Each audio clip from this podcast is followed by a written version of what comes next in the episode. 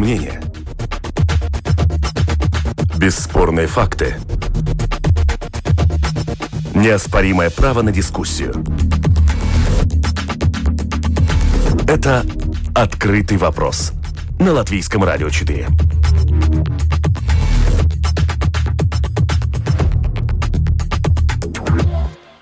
Здравствуйте, уважаемые радиослушатели. Вместе с вами в эфире Латвийского радио 4, дискуссионная программа «Открытые вопросы». И, как всегда, по понедельникам мы обсуждаем самые заметные события международной э, политики. Э, у микрофона Роман Шмелев. И в течение следующих 40 минут мы поговорим о таких э, темах. Во-первых, обсудим антимонопольный иск Министерства юстиции США к компании Google. Это один из крупнейших исков против IT-компании. И о том, что значит Значит, этот э, иск мы тоже поговорим в ходе нашей программы.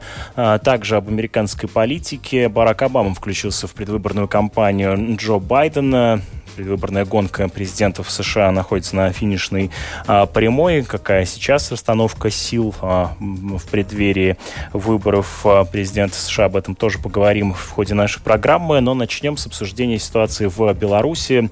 А, вчера истек а, срок а, ультиматума, который а, выдвинула лидер белорусской оппозиции Светлана Тихановская. Она а, назвала три условия выхода страны из кризиса. Первое условие Александр Лукашенко Лукашенко должен назвать дату своего ухода с поста президента.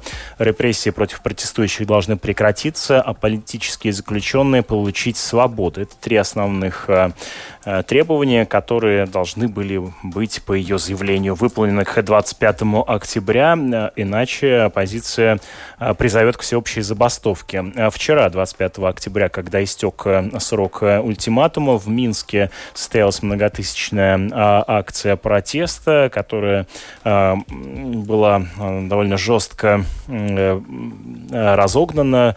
Милиция задерживала участников акции, а, как сообщает «Новая газета» и русская служба BBC, вечером в Минске прозвучали светошумовые гранаты, взрывы светошумовых гранат, и начался массовый разгон, и была слышна стрельба, в результате которой э, оказались и в том числе э, раненые митингующие. Для того, чтобы обсудить ситуацию в Беларуси и других, э, другие темы, э, мы пригласили наших экспертов. Вместе с нами в этой студии политолог Карлос Даукшц. Здравствуйте. Добрый день.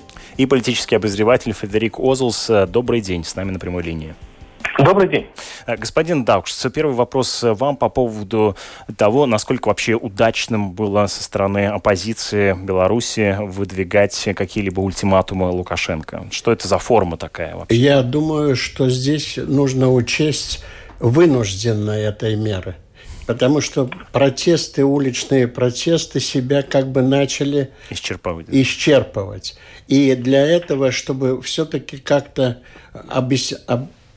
определить свою позицию и определить жесткость своих требований, был выдвинут этот ультиматум. Он рискованный очень, потому что при неудаче сегодняшнего дня, если все-таки те забастовки, которые уже Светлана э, объявила, о том, что она поддержит всех и будут забастовки, пока они не очень проходят, ну, так, как говорится, как бы было желательно – Э, они не, не являются массовыми. Хотя частные предприятия, различные парикмахерские, бары, кофе, кофейни отпустили своих рабочих в отпуска оплачиваемые, и поэтому поддержали фактически этот э, протест. Но большие заводы пока, они включаются лишь частично. И вот это, конечно, здесь для оппозиции для Тихановской нужно будет думать о том, как дальше действовать, усиливать ли нажим, или же это все-таки провал какой-то э, оппозиционного дальнейшего движения. Ну да, в ходе э, протестов в Беларуси э, после э, выборов э, на пост президента действительно мы видели стачки на Минском тракторном заводе, на Минском автомобильном заводе, Беларускали, Гродно Азот, но все это были так так или иначе, да, частичные акции, которые в полномасштабную забастовку, забастовку так и не вылились. Господин Озолс, как вам кажется, удастся ли действительно поднять забастовку в Беларуси массовую или нет? И к чему это может привести? Я не совсем уверен, что э, что у Тихановской есть хорошая стратегия на дальнейшие, ну там, не знаю, недели и месяца. А, в том плане, что, ну, конечно, угадать удастся или не удастся, это слишком сложно. Белоруссия известна а, в отношении того, что у них очень мало таких данных, за которых можно реально зацепиться. Это будет только наше мнение, которое слишком субъективно э, в этой ситуации. Но, э, но я не вижу дальнейшей стратегии, э, потому что, конечно, но в каком-то очень длительном сроке, конечно, Лукашенко себя теряет полностью, он, он становится очень токсичным для всех сторон, в том числе и для России в большой степени.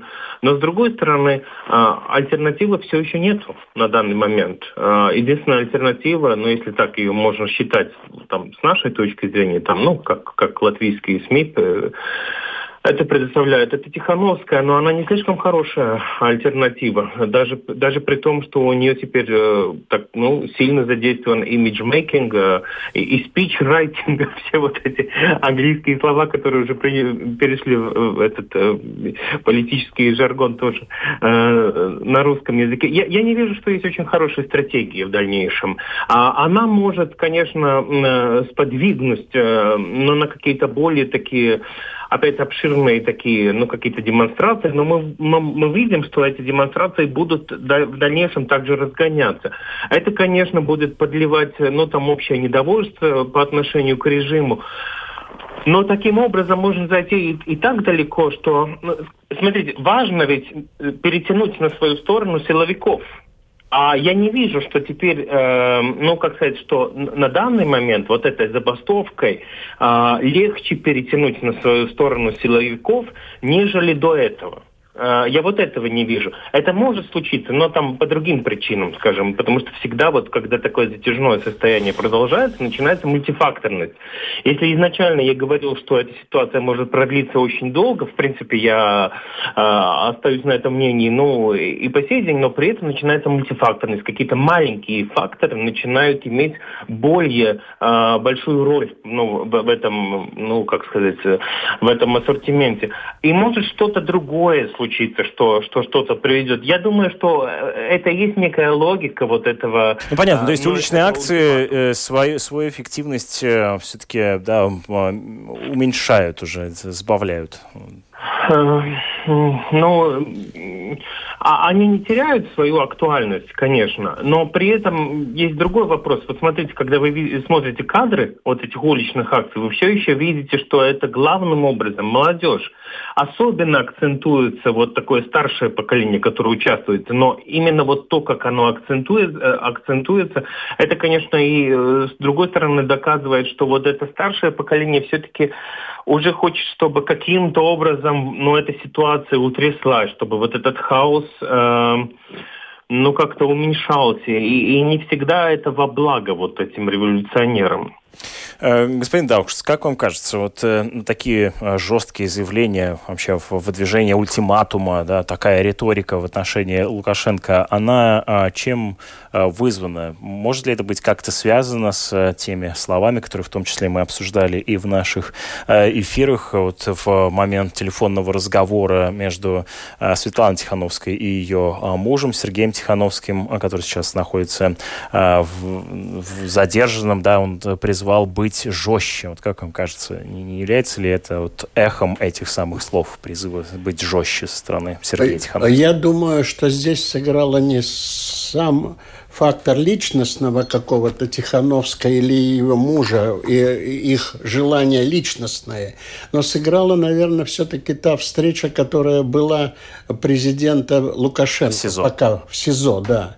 И там проявился совершенно новый фактор, что все-таки та ситуация, когда была надежда у России, и когда встречались Лукашенко, Путин, что освободить Бабарико как основного э, человека, который будет координировать вот все действия, и он был бы как бы задуман как пророссийский человек, потому что он там связан с, с Белтрансгазом. И впоследствии банком. передать ему, да, власть? Ну, не передать, а фактически сделать его главным координатором вот этого протестного движения. И э, вот то, что говорил коллега о токсичности Лукашенко, конечно, он токсичен и управляем Россией, потому что не зря туда прилетели та, секретно и тайно и не публично Бортников, а затем публично и очень громко... Директор ФСБ. Да, Э, уже э, Наришкин, который является службой разведки, начальником службы разведки, и поэтому здесь все-таки э, все время чувствуется управление Лукашенко, который ждет из России каких-то сигналов. И поэтому главная основная задача, которая выдвинулась еще, я думаю, для оппозиции, для жесткости, что слишком пытаются расколоть координационный совет, вы найти там внутри каких-то какие-то противоречия и объявить о том, что Лукашенко готов к конституционным реформам, к которым его призывает Россия. Но я думаю, что это будут такие, знаете, очень организованные, которые будут э, советы косметического характера. Это будут собрания трудящихся, колхозников, картофелеводов. Э, вот про ферм... картофелеводов, кстати, тоже хотел поговорить. Господин да. Возлс, вы упомянули да, эту, э, этот вопрос о, о том, каким образом удержать вот, силовиков, и, с одной стороны, Лукашенко опирается на силовиков, каким образом вот, могут продолжиться эти, э, вот эта опора, да, быть поддержаны, ну или наоборот рухнуть. Э, как вам кажется, э, что, как силовики могут себя повести? Вот тут, в частности, стало известно о том, что Александр Лукашенко поделился половиной своего урожая картофеля с ОМОНом, бойцам ОМОНа передал. То есть вот эти взаимоотношения и вера в то, что силовики будут продолжать поддерживать Лукашенко, она на чем основана? и может ли она рухнуть?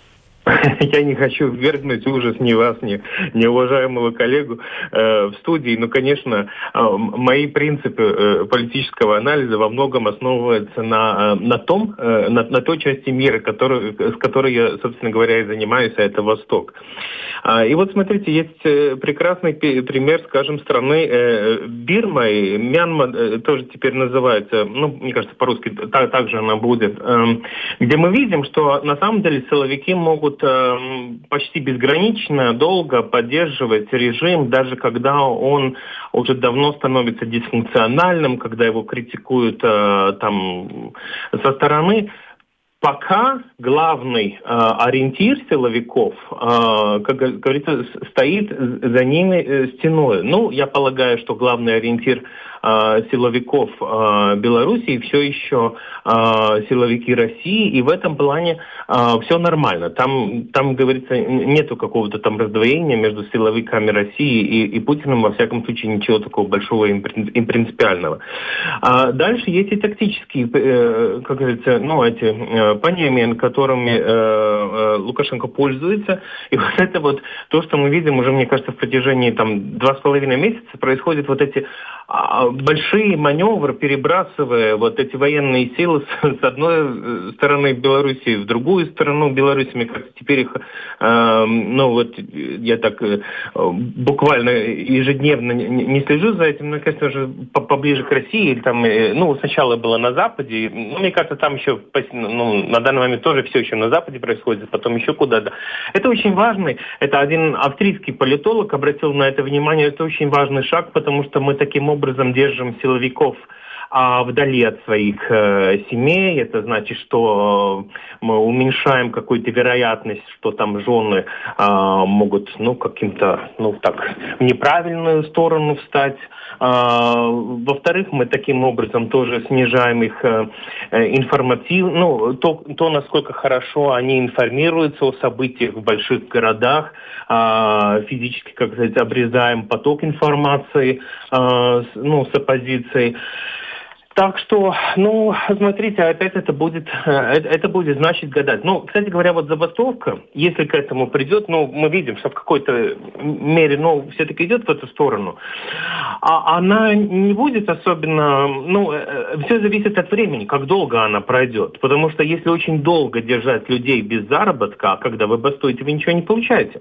Эм, слишком долго вот держать в таком состоянии, а это может обернуться и про против саму оппозицию. На данный момент, как бы я скажу, что энтузиазм, конечно, большой, и, и, и они могут и выиграть таким шагом, если другие факторы будут на их стороне. Но в дальнейшем как раз наоборот. И тогда силовики опять будут выигрыши, потому что они все-таки получают какие-то деньги, а, и семьи тоже получают. Я полагаю, что во, во время маневров они тем более получают. Так что ну, так что там надо смотреть, как, как все факторы. Все-таки экономика – это очень важный фактор. Да, пожалуйста, вы хотели что-то Вы знаете, я думаю, что мы э, слишком все-таки э, акцентируем именно силовой блок. Я думаю, что еще более важным это чиновничный блок. Чиновники, управленцы, те, которые на местах управляют. Вот от них они сейчас находятся в раздумьях.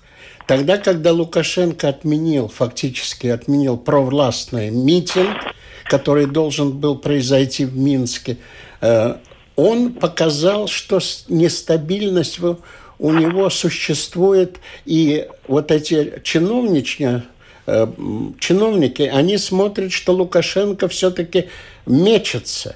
И они тоже думают, как и выбрать какую позицию. Или встать и отвечать потом вместе с Лукашенко, или все-таки уже, как говорится, маневрировать по, по событиям. То есть э, управленческая сила пока – находится, конечно, в руках реального административный ресурс у Лукашенко.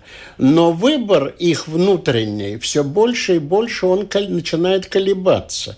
И поэтому думаю, что все будет зависеть не сто, не поддерживает чиновничество вот этого избиения, потому что они сталкиваются с, на местах с протестами жителей, и при том в домах создаются уже комитеты – которые организуют... Это другая форма уже организации. Во дворах дворовые комитеты. И эти комитеты оппозиции, они начинают приобретать как бы и партийную почти структуру. То есть начинает при, э, сама оппозиция э, как бы вливаться в вот этот административный ресурс, то есть срастывание, сращивание вот этих всех. Э, поэтому здесь я бы очень осторожно думал о том, что э, да, конечно, сила и грубая физическая, но она вызывает и протест – у белоруса. Я три года служил в Беларуси, в Западной Беларуси, около Гродно. И я знаю белорусов, их характер.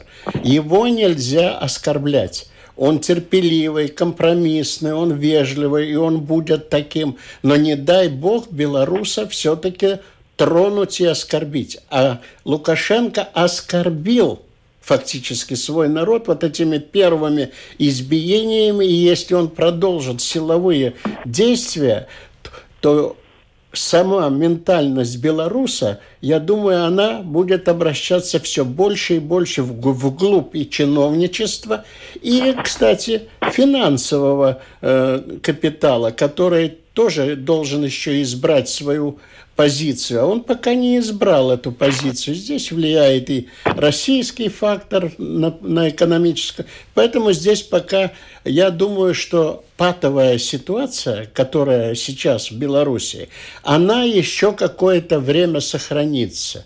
Она может измениться, конечно, но я думаю, что она все-таки идет на пользу э, оппозиции все больше и больше накапливается именно вот этого ментального неприятия режима Лукашенко. А это охватит и его традиционный электорат, который в деревнях, как он приезжал там в какой-то район и говорит, вот мы кормим Минск, а они бегают по, по улицам. То есть это постепенно все-таки уйдет. Риторика лукашенковского, лукашенковских этих принципов, они все меньше и меньше будут привлекательны для большого числа населения. Будем следить за развитием ситуации. Переходим к обсуждению других тем.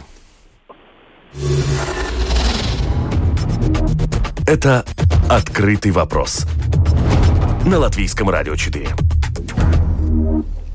А, в студии политолог Карлос Даушцы на прямой телефонной линии э, политический обозреватель Фредерик Озулс. Мы продолжаем а, обсуждать э, заметные международные события последнего времени.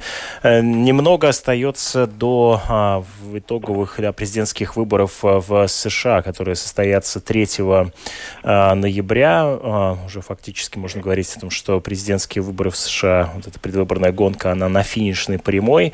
Основное, понятно, основные конкуренты – это э, представители республиканской партии Дональд Трамп и его кандидат вице-президента Майк Пенс и кандидат от демократической партии Джо Байден и кандидат вице-президента Камала Харрис.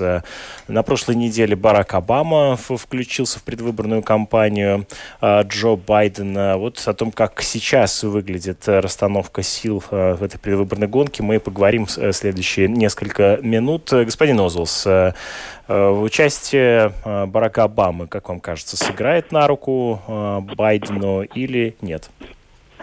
Ну, наверняка он был очень популярным президентом, особенно, э, но, но э, ну, как говорится, для определенной аудитории э, потому что он был очень популярным среди таких, ну, очень либерально-прогрессивных, немножко ну, мы бы мы, мы уже теперь в Европе это называем немножко такие э, левые э, левые прогрессивные э, силы в Америке. Да, для них он, конечно, э, очень популярный выбор это, это жители больших городов, э, особенно таких больших городов, э, в которых э, преимущественно вот современные технологии, информативные технологии играют роль, эм, ну также вот развлекательная индустрия. Для, вот, вот для этого, для этой части общества как раз это очень на руку.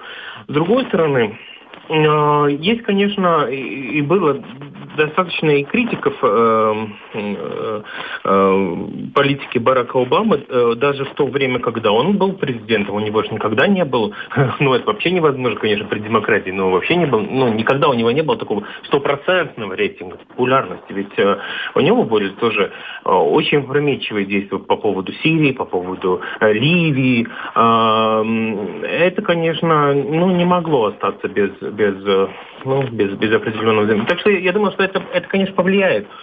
Но будет ли это решающим, э, я сомневаюсь.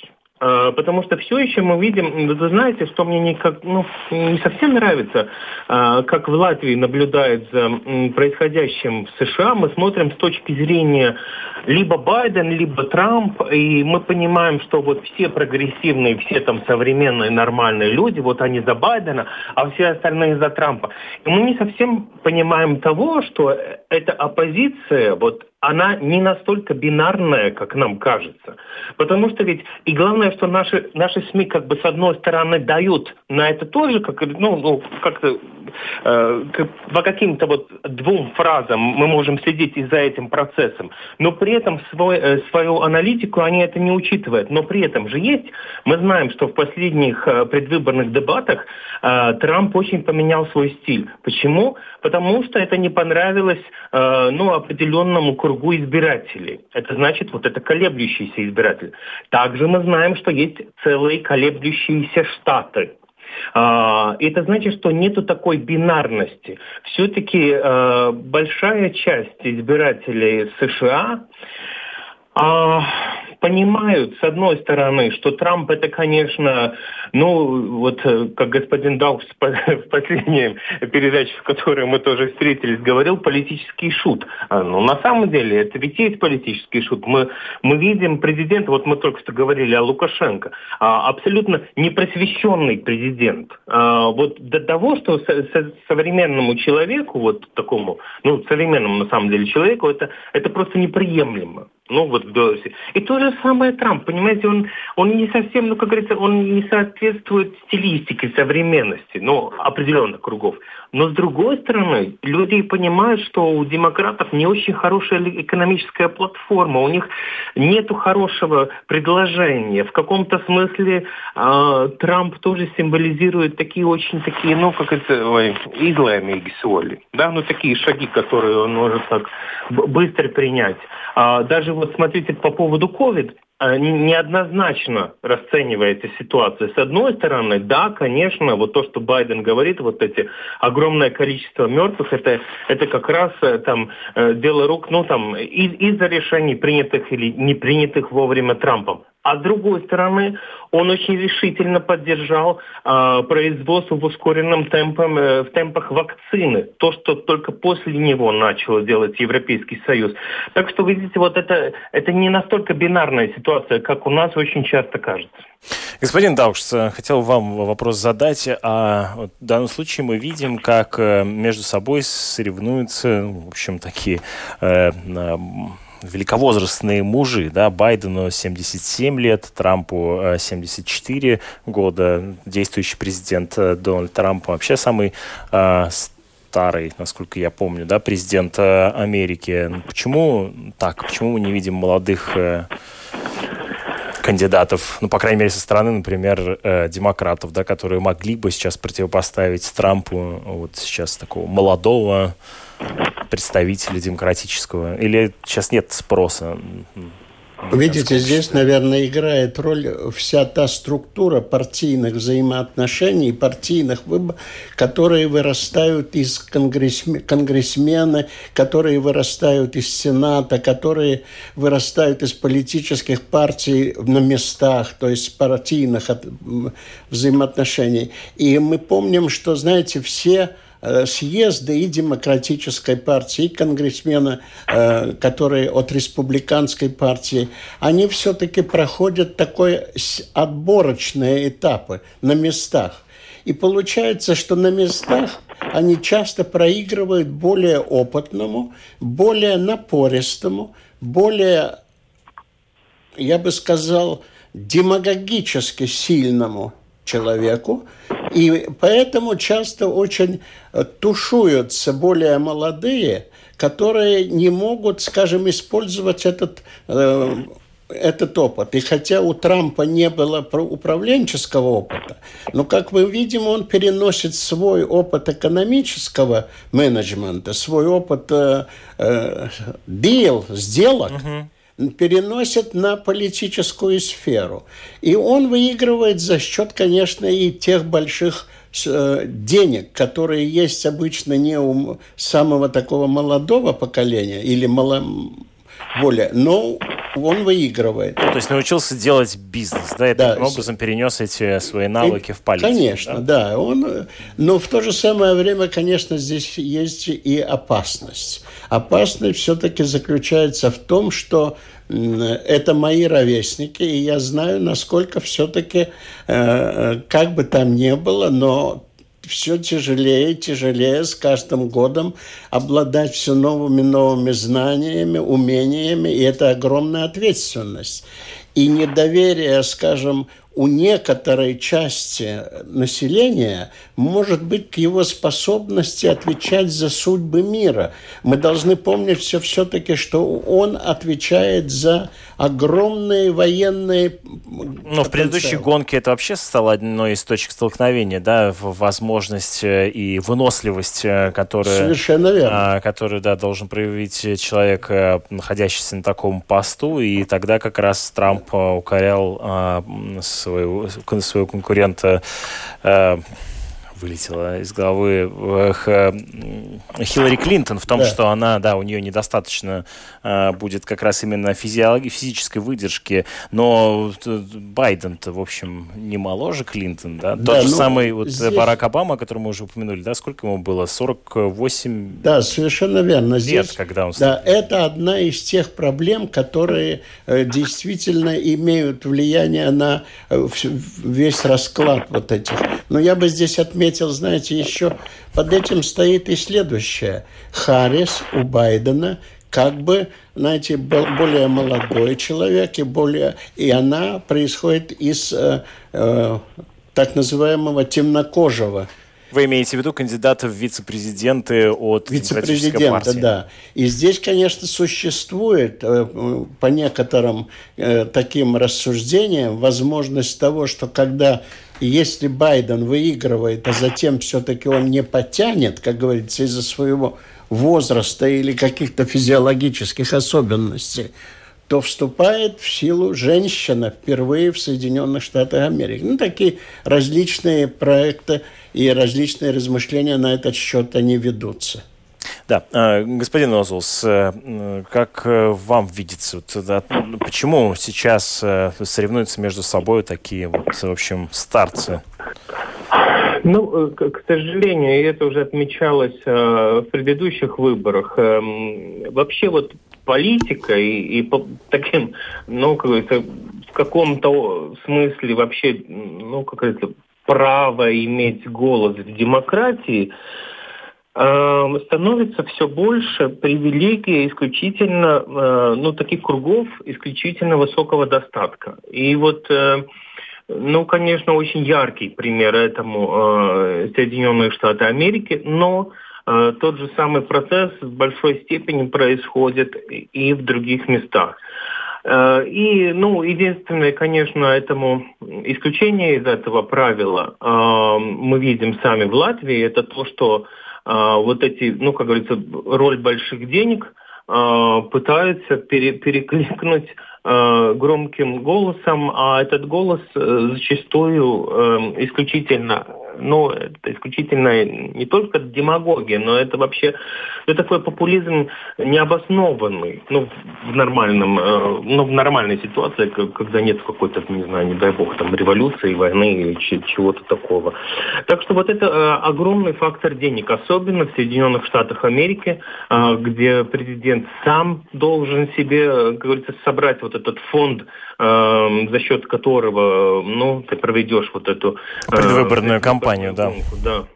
Это, без этого никак. Посмотрите, ну вот, вот если только подумать, вот все эти полеты самолетом, вот, ну, кстати говоря, вы понимаете, со всем этим большим антуражем, который за всем этим, все вот эти бюро, которые действуют, это миллионы, миллионы, десятки миллионов, которые задействованы э, во все это. Да, э, переходим к другой новости э, про выборы президентов еще поговорим. Э, Минюст США подал иск против компании Google за монополизацию рынка, обвинив в том, что фактически Google злоупотребляет доминирующим положением на рынке и подавляет конкуренцию. Господин Даукс, как вот мы в основном говорим здесь о так или иначе да, политике, которую проводит государство, но ведь глобальные корпорации тоже очень сильно сейчас э, влияют на экономику, культуру всего мира. В данном случае, когда мы видим, что э, учреждения чиновничье учреждение Министерства юстиции США подает э, иск на глобальную корпорацию, то как это вообще, в принципе, что это значит? Как это ну, трудно, трудно, конечно, пока определить, что за этим стоит с политологической точки зрения, и трудно понять, но я могу выдвинуть только одну идею, и то в виде спекуляции.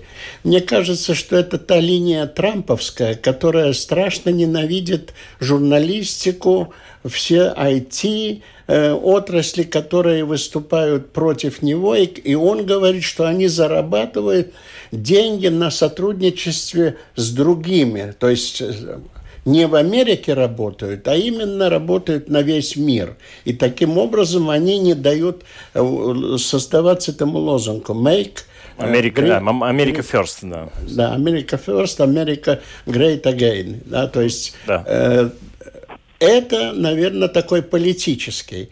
Но думаю, что здесь есть и экономический. Цукерберг вызывался для допросов и в Конгресс. Не раз. И он давал показания о том, что есть какие-то нарушения. Наверное, эти нарушения, мы встретимся с ними очень часто, потому что идет фактически кибервойна.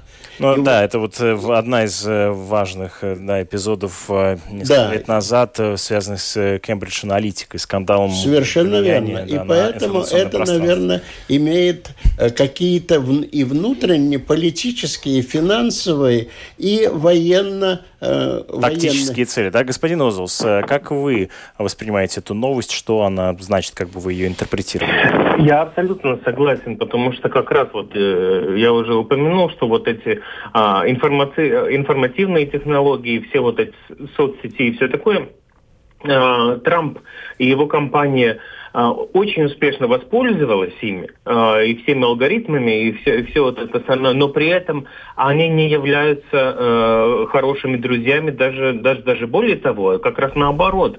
Поэтому я не знаю, конечно, его отношения, ну, отношения именно Белого дома с этой компанией Alphabet, э, которая является владельцем Google, но, э, но я полагаю, что, что там эти отношения не, не, ну, не очень хорошие. Это, это можно очень просто пробить по интернету. Это одно.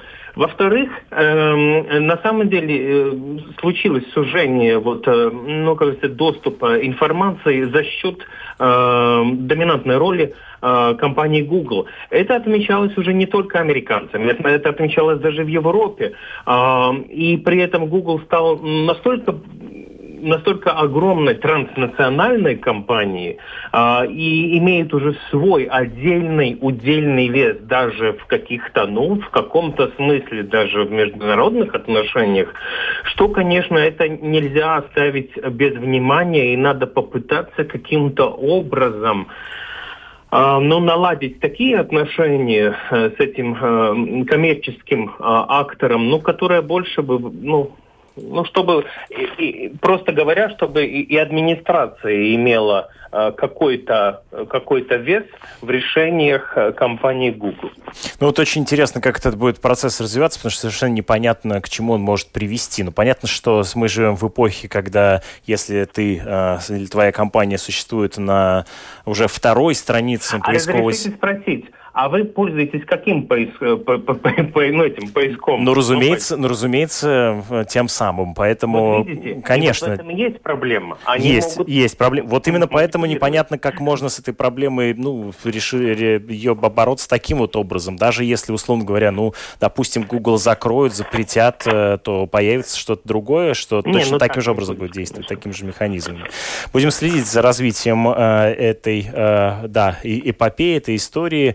Благодарю вас, уважаемые радиослушатели, за то, что провели это время вместе с нами э, в эфире Латвийского радио 4. Благодарю наших экспертов, э, политолога Карлоса Даукшса, политического обозревателя Фредерика Озлса, который был с нами на прямой телефонной связи, э, продюсер программы Валентина Артеменко, Яна Дреймана за режиссерским пультом, Роман Шмелев был у микрофона. Оставайтесь вместе с нами, впереди вас ждут новости.